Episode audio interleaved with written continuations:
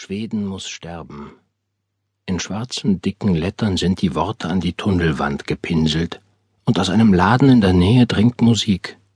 Jemand singt Don't make me bring you back to the start.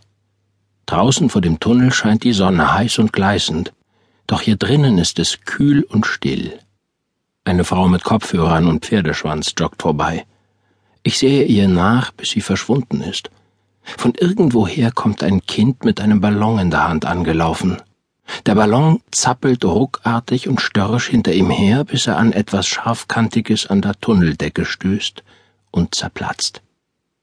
Der Junge erschrickt und beginnt zu weinen, vielleicht wegen des lauten Knalls. Er sieht sich nach jemandem um, aber da ist keiner. Ich bin in Salem zu Besuch, zum ersten Mal seit langer Zeit. Der Sommer geht bald zu Ende, ich stehe von der Bank in dem Tunnel auf und gehe an dem Kind vorbei aus dem Dunkel in den gleißenden Sonnenschein. Als ich aufwache, ist es dunkel und ich weiß, es ist etwas passiert. Im Augenwinkel sehe ich ein Blinken. Auf der anderen Straßenseite wird ein starkes, zuckendes blaues Licht an der Hauswand reflektiert. Ich verlasse das Bett und gehe zur Küchenzeile, trinke ein Glas Wasser und lege mir eine Tablette Sobril auf die Zunge. Ich habe von Victor und Sam geträumt. Mit dem leeren Glas in der Hand gehe ich zum Balkon und öffne die Tür. Der Wind ist warm und feucht. Er lässt mich schaudern. Und ich sehe auf die Welt hinab, die dort unten wartet. Ein Krankenwagen und zwei Polizeiautos stehen in einem Halbkreis geparkt vor dem Eingang. Jemand spannt ein blau-weißes Absperrband zwischen zwei Laternen. Ich höre dumpfe Stimmen, das Knistern eines Polizeifunkgeräts und sehe das stumme Blinken des Blaulichts der Streifenwagen. Und hinter ihnen das Rauschen von einer Million Menschen, das Geräusch einer großen Stadt in vorübergehendem Ruhezustand. Ich gehe wieder hinein und ziehe mir eine Jeans an, knöpfe mein Hemd zu und fahre mir mit der Hand durch die Haare.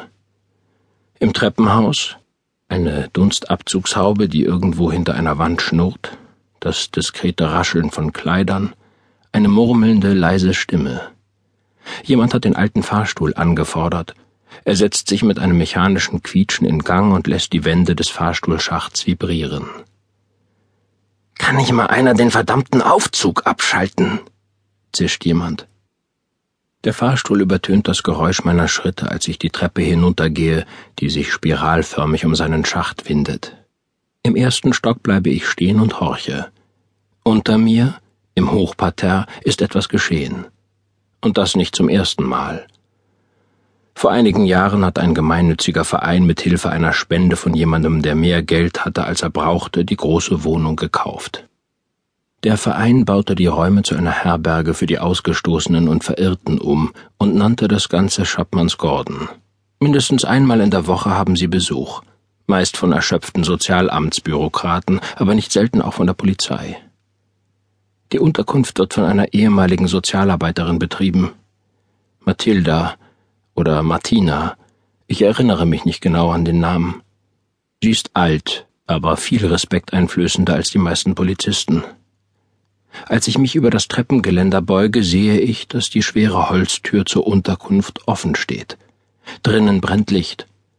Die verärgerte Männerstimme wird von einer ruhigeren Frauenstimme besänftigt. Der Fahrstuhl fährt auf seinem Weg nach unten an mir vorbei und ich folge ihm, gehe hinter der Fahrstuhlkabine verborgen zum Hochparterre. Die beiden Polizisten, die dort stehen, ein Mann und eine Frau, erstarren, als sie mich sehen. Sie sind jung, viel jünger als ich. Der Fahrstuhl hält unten am Ausgang an und mit einem Mal wird es sehr still. Seien Sie vorsichtig, wenn Sie hier herumlaufen, sagt die Frau. Spann du mal das Absperrband, sagt der Mann und hält ihr die blau-weiße Rolle hin, woraufhin sie ihn anstarrt. Mach das selbst, ich kümmere mich um ihn. Sie hat ihre Mütze abgesetzt, hält sie in der Hand. Ihre Haare sind zu einem strammen Pferdeschwanz gebunden, der ihr Gesicht verzerrt aussehen lässt. Der Mann hat einen kantigen Kiefer und freundliche Augen.